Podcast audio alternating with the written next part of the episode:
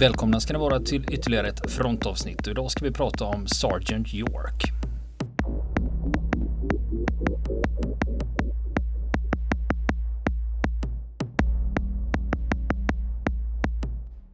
Just det. Eh, Sergeant York, ja. Eh, USAs, en av USAs mest dekorerade soldater genom tiderna. Mm. Och om man följer amerikanska sajter som handlar mm. om militärhistoria så dyker ju han upp Hela titt som tätt. Han, och, han och Audie Murphy. Just, det är just två, det. två sådana här ja. återkommande namn. Ja, precis. Precis, och då, då är vi ju lite i andra änden av skalan jämfört med när vi, när vi talade om uh, vår kära brittiska underhållare. Benny Hill. Benny Hill, ja, kan man säga. Eh, och eh, egentligen kan jag säga att det här började för mig för några år sedan när jag var på resa i Tennessee och besökte Nashville. Och eh, som många amerikanska delstatsstäder så finns det ett minikapitolium i Nashville. Eh, där, där man har ja, delstatsparlament alltså. Där, man, eh, där det runt om detta så finns det en massa monument och, eh, och eh, minnesmärken och till och med en amerikansk president som ligger begravd där. Från 1800-talet på den kullen där, där det här kapitoliet ligger. Och i ena hörnet av den parken så fanns det ett monument som, som fångade mitt öga. För det var en amerikansk soldat från första världskriget i den klassiska brittiska tallrikshjälmen eh, som står i skyddsställning. Och eh, så jag sneddade fram och tittade, liksom, vad är det här nu då? Och där stod ju i korthet då eh, några rader om eh, korpralen, senare sergeanten Alvin York och hur han hade tagit ett helt kompani tyska soldater till fånga på egen hand. Så jag tänkte att det här måste vi någon gång berätta om i fronten. Och nu är det dags. Nu ska vi ta historien om Alvin C. York. Och jag tänkte faktiskt att vi ska köra lite från vaggan till graven för det är, det är rätt intressant. Han är en osannolik figur för att bli en krigshjälte. På ett sätt. Men då mm. alltid när det gäller sådana här, mm. amerikanerna älskar ju sådana här hjältehistorier. Så det, det finns mm. någon gammal svartvit film vet jag. Ja, vi kommer till den. Jaha. För den spelar också en roll här faktiskt i den här, i den här berättelsen. Och det är en väldigt känd svartvit film. Ska vi säga. Väldigt, väldigt känd till och med på sin tid. Eh, men Alvin York. Eh, korthet.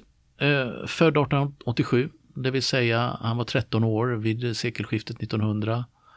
Eh, och eh, en vuxen man, vuxen ung man när eh, kriget i Europa bröt ut 1914.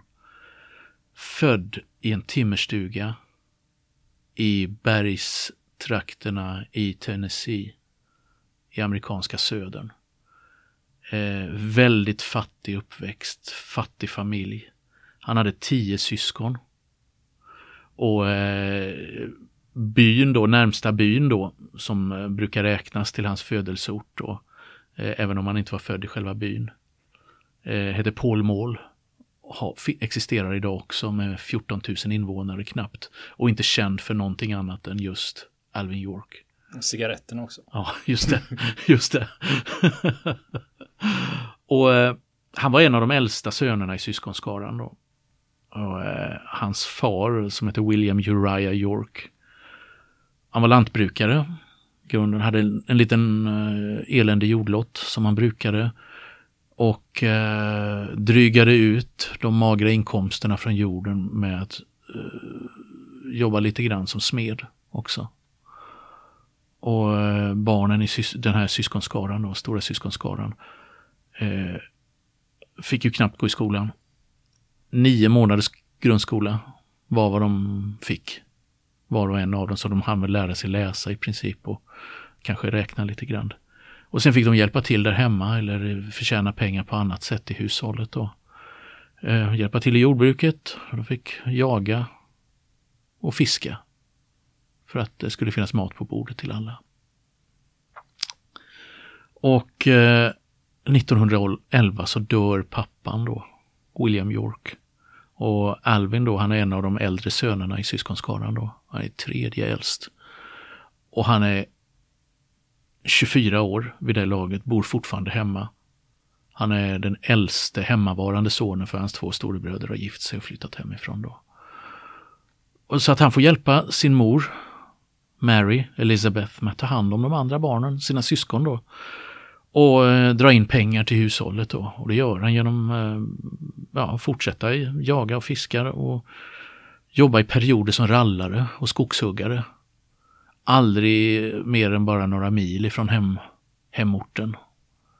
Så han har inte sett speciellt mycket av världen, kan man säga. Och det hör till historien då att han är beryktad storkonsument av alkohol.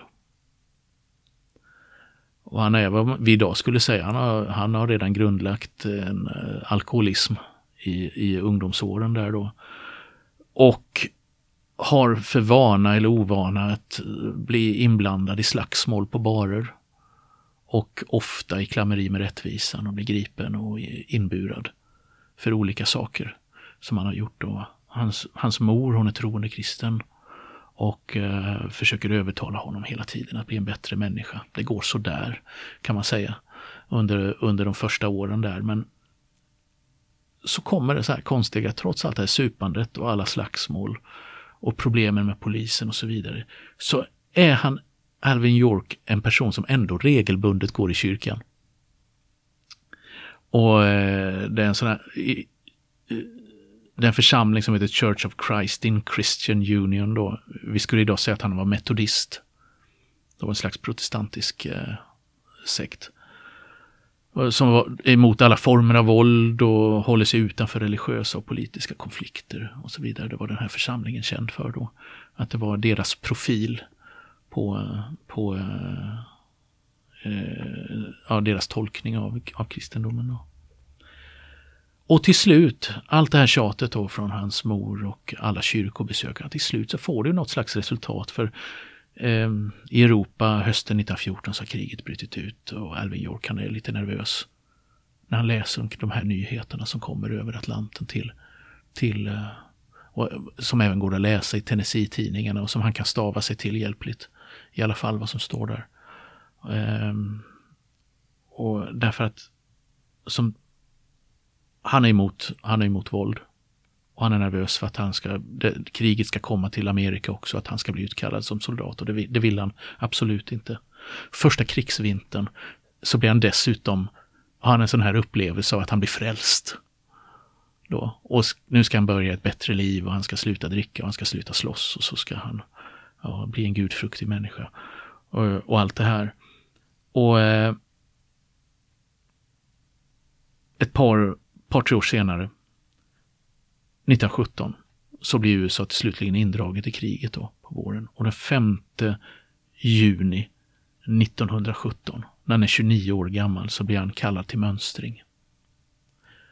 Och eh, när han kommer till mönstringsstationen och ställs inför mönstringsförrättarna så anmäler han sig som vapenvägrare.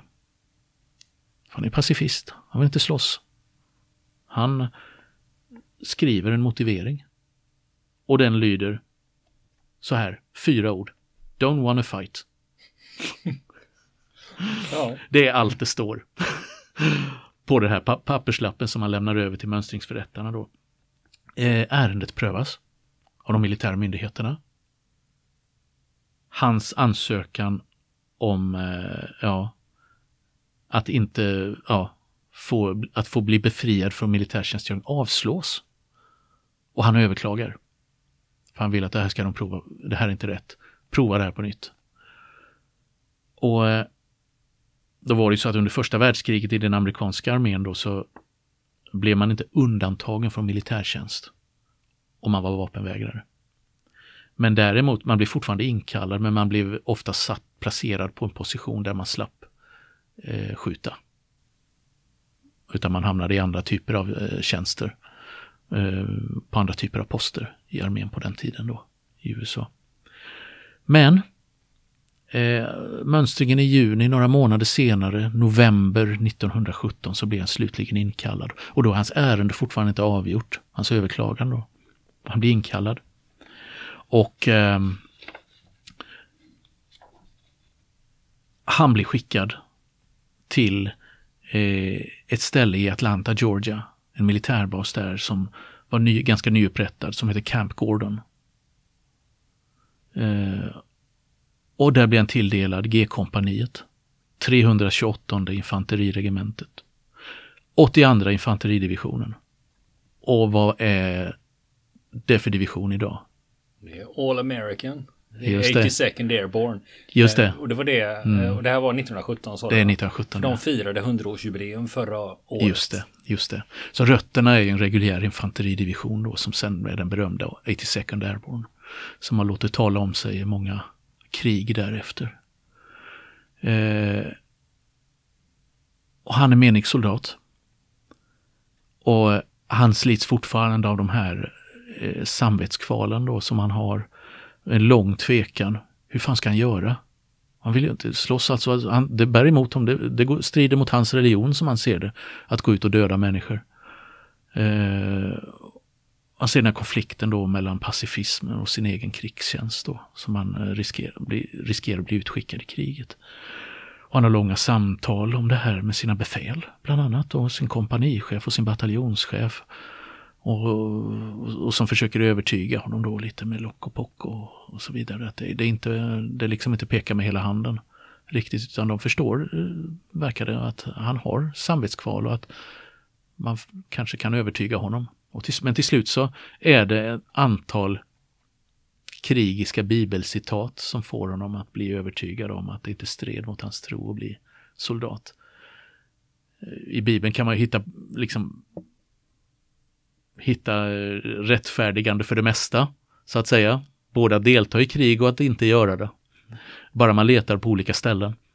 Och här hittar han till slut några citat. Jag har inte fått fram exakt vilka citat det är eh, faktiskt som, eh, som det var som, eh, som faktiskt övertygade honom till sist.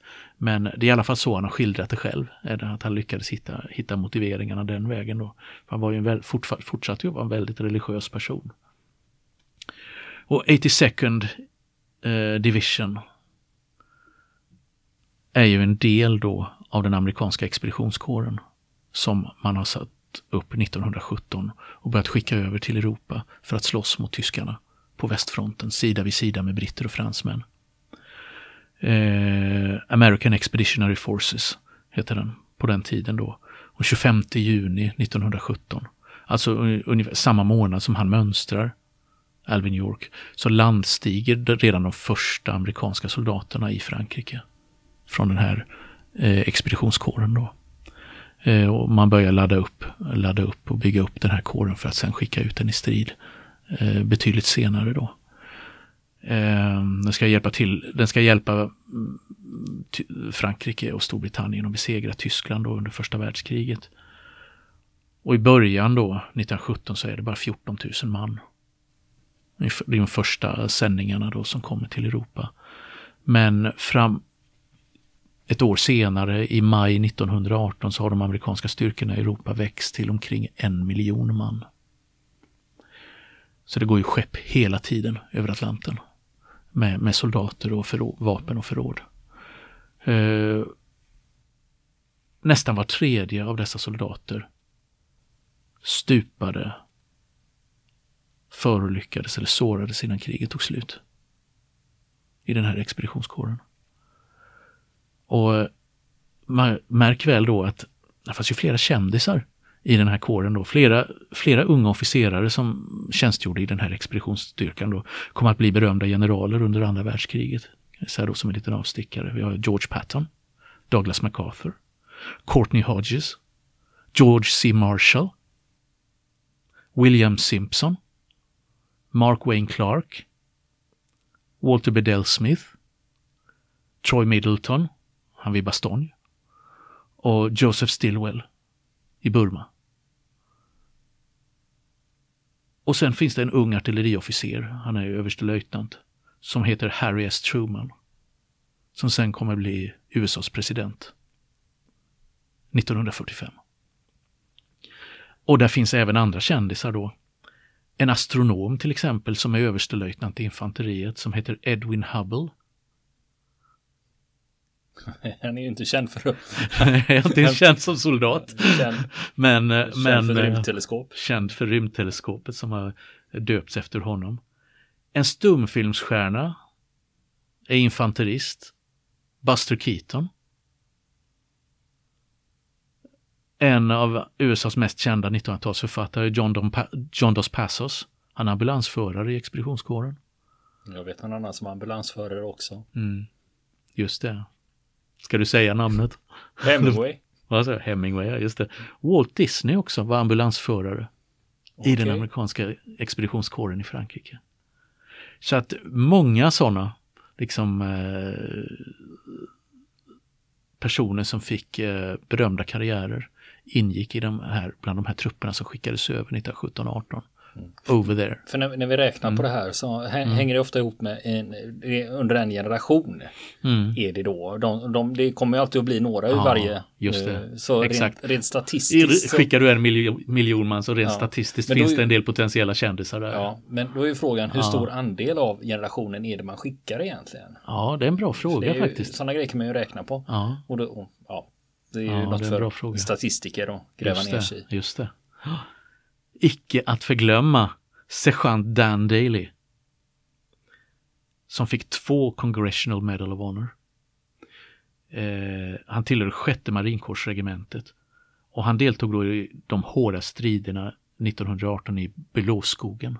Men där, där, där påstås han ha spårat sina soldater med en fråga som sen ingår i marinkårens mytologi. Nämligen Come on you sons of bitches, do you want to live forever? Ja, det, det är därifrån citatet kommer? Yes, Dan Daly i Below, Bellowwood, Bellowskogen. Och själv så uppgav Daly i en senare intervju att han egentligen hade sagt For Christ's sake men, come on, do you want to live forever? Fast det är den första versionen då med Sons of Bitches som har blivit odödlig. Förmodligen för att det låter lite mer marinkår om det. Mm. Men det är också mm. en sån sak som ett sånt citat som dyker mm. upp i massa krigsfilmer här ja, och där. Jajamän, jajamän. Det är nästan ikoniskt liksom att man måste uh, ha med dem, ha med det på något sätt. Som sagt. Och, men hur är det då? Eh, han är, går vi tillbaka till Alvin York då, vår unga Alvin York. Som då eh, börjar närma sig de 30 när han, är, när han, eh, när han slutligen blir soldat då. Och eh, han genomför sin grundutbildning eh, vid Camp Gordon, då vid Atlanta. Och när han är klar med detta, våren 1918, så eh, reser hans eh, regemente via New York till Boston. Han kliver på en båt första maj 1918. Och eh, man kan tänka sig att han gjorde stora ögon vart han än kom. Därför att han hade ju aldrig varit utanför sin hemtrakt förut. I Tennessee. Han har aldrig sett en storstad tidigare. Och alltså, allt var ju nytt för honom. Och det var ju liksom, eh, han hade ju sett gatljus, han hade inte sett tunnelbanor, han hade inte sett ja, skyskrapor och höghus och ja, gud vet, gud vet vad. Det var en riktig lantis på vift var Alvin York 1918. Och dessutom så överresan då till Europa var inte speciellt kul. Han skildrat i sin egen dagbok och i senare intervjuer. Eh, han hade hemlängtan. Han led av sjösjuka och han var livrädd för tyska ubåtar skulle komma och torpedera hans båt. Det var alldeles för mycket vatten för mig, sa han om överresan. Ja, det är klart, kommer ja. från Tennessee. Så. Ja, precis, precis. Då är det inte vatten man gillar. Är det inte. Då är det andra, flyt, andra vätskor. Med tre kryss på. Just det, just det. Eh, de gör mellanlandning i England. Men den 21 maj, alltså tre veckor senare, så går eh, hans förband i land i Le Havre, franska hamnstaden. Eh, och där delas ut vapen och gasmasker. Och som han sa senare, därmed så kom kriget ett gott stycke närmare. Som han uttryckte sig. Den här tiden då.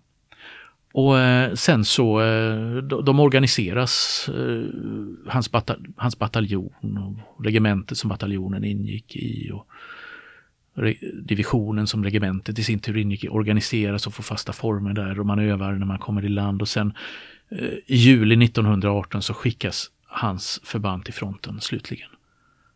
Hamnar på en serie lugna frontavsnitt till att börja med under franskt överbefäl. Och det handlade om att de skulle vänja sig vid frontlivet och skaffa erfarenhet under mer kontrollerade former då innan de verkligen skickades in i elden då. Och hur såg det då ut 1918, sommaren 1918? Och då hade det börjat bli väldigt dramatiskt igen. Eh, eller rätt, rättare sagt ett väldigt rörligt krig. Först hade en jättestor eh, tysk offensiv inletts på våren 1918 som eh, de eh, britter och fransmän hade fullt sjå av att försöka stoppa. Eh, när, när de blev eh, bortdrivna ur sina skyttegravar. av det här våldsam tysk offensiv med stora förstärkningar som tidigare hade tjänstgjort på östfronten men som hade blivit, blivit friställda där, förband då, när, när Ryssland hade dragit sig ur kriget. Och, och slutit fred. Så att eh, då, hade, då slog man till med förnyad kraft på västfronten från tysk sida och med ny taktik också. Stormtruppstaktiken. På västfronten något nytt? På västfronten något nytt, ja precis. Eh, trupptaktik och så vidare, där man infiltrerar fiendens linjer och, och så vidare. Och, och, som på, där ligger alltså fröet till det som senare blev blixtkrig. Det som man brukar lite slentrianmässigt kalla blixtkrigstaktiken, men det är en, det är en annan historia. Är det. Men, eh, men fröet kunde man se redan där då, 1918, under den här offensiven.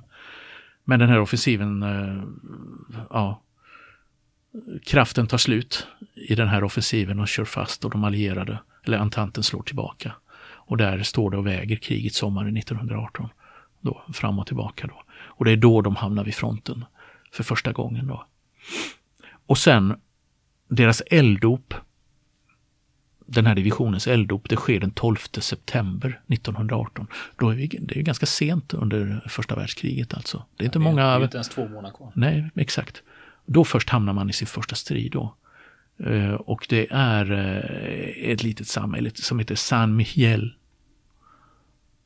Och det är ingen särskilt stor strid när det gäller eh, sett till liksom första världskrigets stora fältslag. Men det får ändå en väldigt stor betydelse, inte minst symboliskt. Därför att det här är första gången som den amerikanska expeditionskåren är i strid. Man sätter in 550 000 amerikanska soldater. Och 110 000 franska soldater, allihop under eh, den amerikanske eh, befälhavaren då för expeditionskåren, general Pershing. Han som har gett namn åt eh, sen... Eh, Kryssningsroboten. Ja, exakt. Eh, och San Miguel, det var en liten tysk, det var en tysk utbuktning i fronten. Då, så, och där hoppades amerikanerna att eh, kunna bryta igenom fronten då eftersom det var ett utsatt ställe för tyskarna. Och tränga fram och erövra staden Metz som var en viktig fästning. Eh, inte så långt från Strasbourg kan man säga. Eh, det var ett tyskt område då före 1918. Eh, nu tillhör det ju Frankrike. Det är den första amerikanska offensiven under första världskriget. Och det är dessutom den första och enda amerikanska offensiven under det världskriget som leds av en amerikansk general, general Pershing. Det slumpar sig så då att den här offensiven, då, det på, striderna pågår i tre dagar, i september 1918. Och det slumpar sig så att tyskarna håller precis på att dra sig tillbaka. Och de befinner sig mitt i den här utsatta situationen när man håller på att dra bort artilleriet och man håller på att omgruppera styrkor. När fienden går till anfall. Och, eh, vilket gör då att de, de är oorganiserade. Och de får inte hjälp av sitt eget artilleri för det befinner sig redan någon annanstans. Och eh, det gjorde att det amerikanska anfallet blev mer framgångsrikt än någon hade väntat sig. Vid det tillfället. Man ska ha tur. Man ska ha tur och det hade man där. Men det gjorde att britter och fransmän fick ett gott första intryck av amerikanerna också. Eh, den här gången. Eh, men i slutändan, under de här tre dagarna, så körde anfallet ändå fast. Eh, och man nådde inte sitt mål då eftersom de underhållskolonnerna och artilleriet fastnade på leriga vägar. Och tyskarna de lyckades organisera en ny försvarslinje. Och amerikanerna lyckades alltså inte erövra Metz som planerat. Men, eh, men eh, man tog ändå lite terräng som, som det var då och man hade led 7000 soldater i förluster. Stupade, sårade, saknade eh, mot 22 000 på den tyska sidan. Och många av de där 22 000, de flesta av dem var fångar. Man kapitulerade helt enkelt. Men det här då, som jag sa, det fick en oerhört stor symbolisk betydelse för det här är ju en del av amerikanska självförståelsen på den här tiden. Då, att här kliver man in på världsscenen med sina militära trupper överskeppade i främmande land för att slåss sida vid sida med dåvarande stormakter. Och man kliver fram som en stormakt i sig själv. Det har man ju varit ekonomiskt och politiskt redan tidigare, men nu blir man det även militärt. Och här bör, läggs grunden då till det. Och um, Alvin York deltar i de, i, i de här striderna då och klarar sig helskinnad genom det. Han eh, blir under hösten då befordrad till korpral också. Blir han. Och eh, när den här offensiven är slut så förflyttas eh, den här divisionen som York tillhör eh, till eh, argonerna i, eh, i, på ett annat frontavsnitt och det är tio dagar efter att den stora slutoffensiven hade inletts där, det som kallas för Mos Argoner-offensiven. Eh, det, var en, det var en allierad operation då som den hade startat den 26 september redan. 1918 och den pågick fortfarande när vapenstilleståndet slöts den 11 november 1918. När tyskarna gav upp. Och då hade den alltså pågått den här offensiven i 47 dagar och var tänkt då som en avgörande slutoffensiv och en del av en mycket större, liksom med flera allmänna offensiver, tysk, franska, brittiska offensiver eh, där man slutgiltigt skulle knäcka den tyska armén på västfronten. Och det här är då, eh, var ju då den största offensiven då dittills i amerikansk, eller största militäroperationen dittills i amerikansk militärhistoria. Med 1,2 miljoner amerikanska soldater inblandade. Och, eh, och, som jag sa, det var en del av något som kallas för 100 dagars offensiven. Då. Och eh, det ledde till, alltså det blev oerhört blodigt. Oerhört blodigt. 28 000 tyska stupade. Och 26 000 amerikanska stupade. Så något fler större förluster på den amerikanska sidan då under de här anfallen. Så det var den största och blodigaste operationen för amerikanska trupper under första världskriget. Och mycket av förlusterna, det berodde på att soldaterna, de var ju fortfarande oerfarna. Relativt sett. Det berodde på att man använde också en, ja, taktik som britter och fransmän redan hade frångått med stormanfall över fält mot tyska kulsprutor. Och inte minst en osynlig fiende som precis hade börjat göra sitt, börjat härja.